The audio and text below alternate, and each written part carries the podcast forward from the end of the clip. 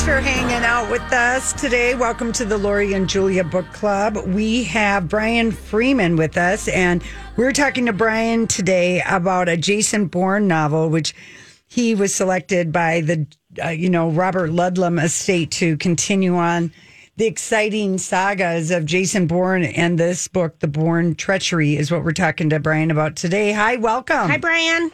Hey, great to talk to you again. Oh, you Brian. My gosh. Is this the second Bourne book that you've done, The Bourne Treachery? It is. Last year it was The Bourne Evolution, and now this year The Bourne Treachery. So good. It was so thrilling and so exciting. I had nightmare. No, I had a scary dream. I was getting chased on a cliff. From reading your book. She did. Mm-hmm. I don't know how it feels like you wrote 4 books in the last 18 months. You know, I actually have. It's kind of crazy, but I guess that's one silver lining in all this crazy pandemic stuff. I've gotten a lot of writing done. Wow. So you wrote Spilled Blood.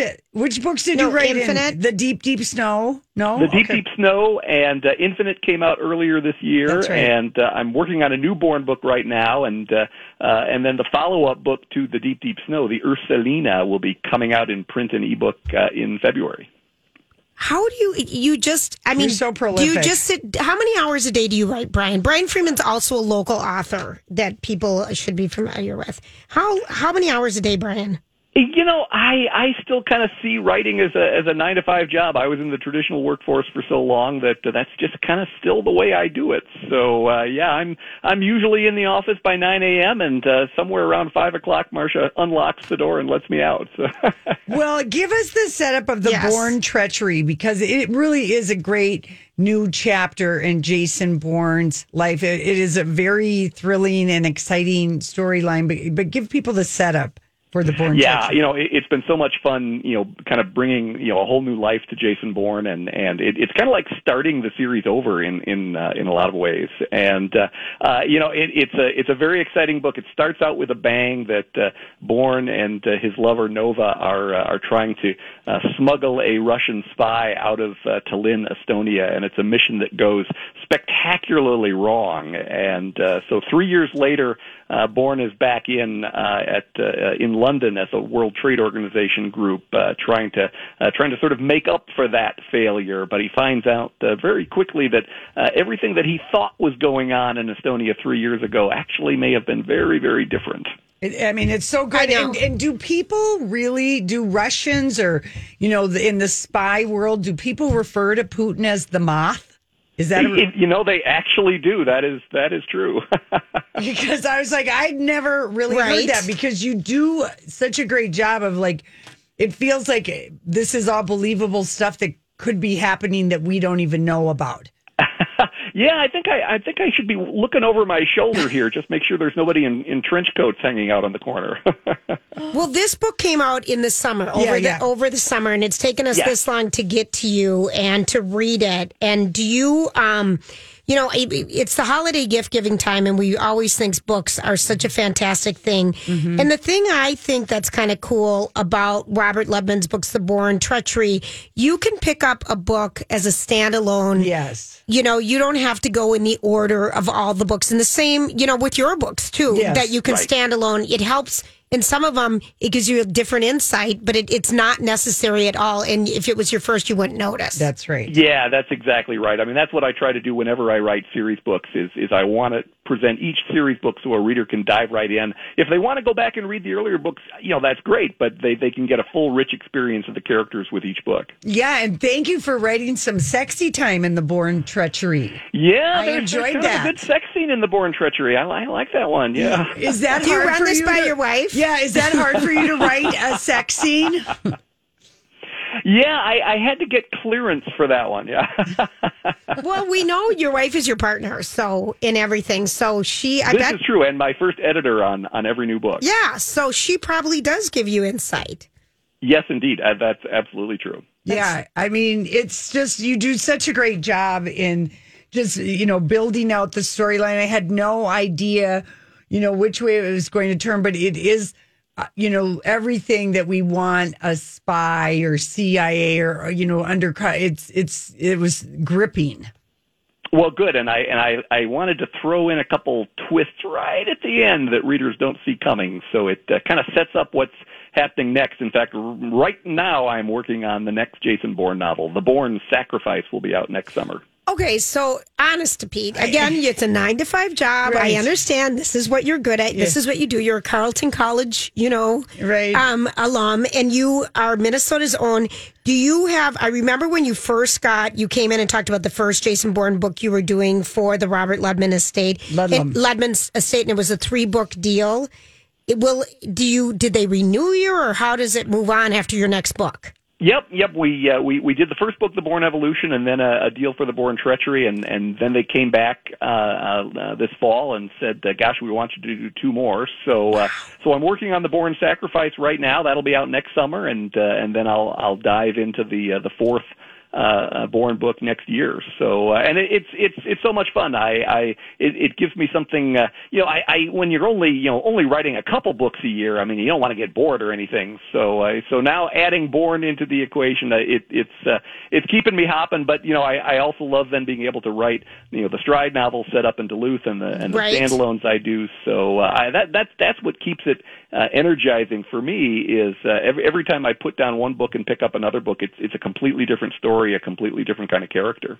Do you get inspiration for the Bourne books? Do you get some of your ideas from like real life events that are happening? Yeah, I do. In fact, there was a well known case in Russia probably about 20 years ago where a long-time Russian spy for the UK actually had to be smuggled out of Russia because they had found out about him. And I read a great book about that by Ben McIntyre, a nonfiction book. Mm-hmm. And so that was sort of the inspiration for the opening of The Bourne Treachery, the idea of trying to smuggle this Russian spy out of Estonia. Where does the Moth, a.k.a. Putin, where does he send people that the bad people? Well, the people that are spying or that he views as a threat. Is it a gulag? Is there a place that we don't know of, or do you even know? I don't know. I'm not sure how many actually make it. That's what I was wondering, Lori, when you said that. I thought, at the bottom of a lake or something. Yeah, there we go. Okay, so how about I got one more question for you about the Bourne Treachery, because you do write one of the things, you've got people's, spying on each other and people trying to protect people.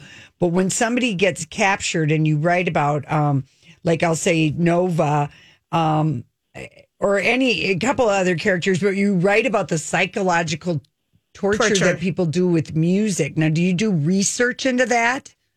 Yeah, a little bit. In order to sort of make it's always that fine line. You want it to feel authentic, and then you also want it to feel dramatic and sort of out there. So there's a very intense scene where the assassin who goes by the quirky nickname Lennon, spelled actually like John Lennon, not like the Russian Lennon, uses the Beatles music as sort of the soundtrack to his interrogation.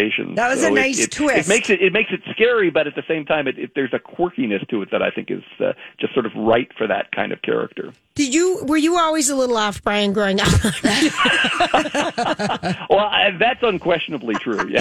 I believe it. Okay, so if you're just joining us, we're talking with local author Brian Freeman. His latest in the Bourne series is The Bourne Treachery. And it's been out for a while, so there's really good deals on it right now if people want to buy the hardcover book or get the ebook or something.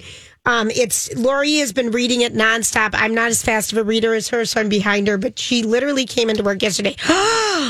This book, it kept me up. It kept me up. I really do. I've always been. I love these kinds of books. I love, espionage, but they have to be good. They have to be well written, and real, and with a story that feels believable. And so it just feels like, because people are like, Bourne. I read him like, The Bourne Identity 30 years ago, and I'm like, well, he's still with us, and he's as good as ever.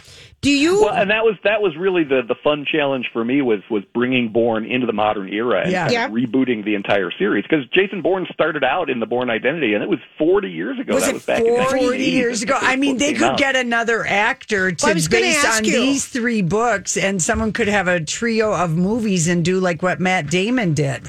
Right. I certainly would love to see them, reboot Jason Bourne again and bring him back, because I think it's just been really exciting, kind of, giving Bourne kind of a whole new lease on life. Do you hear Charlie from them? Do you hear from them at all that they would be interested in this?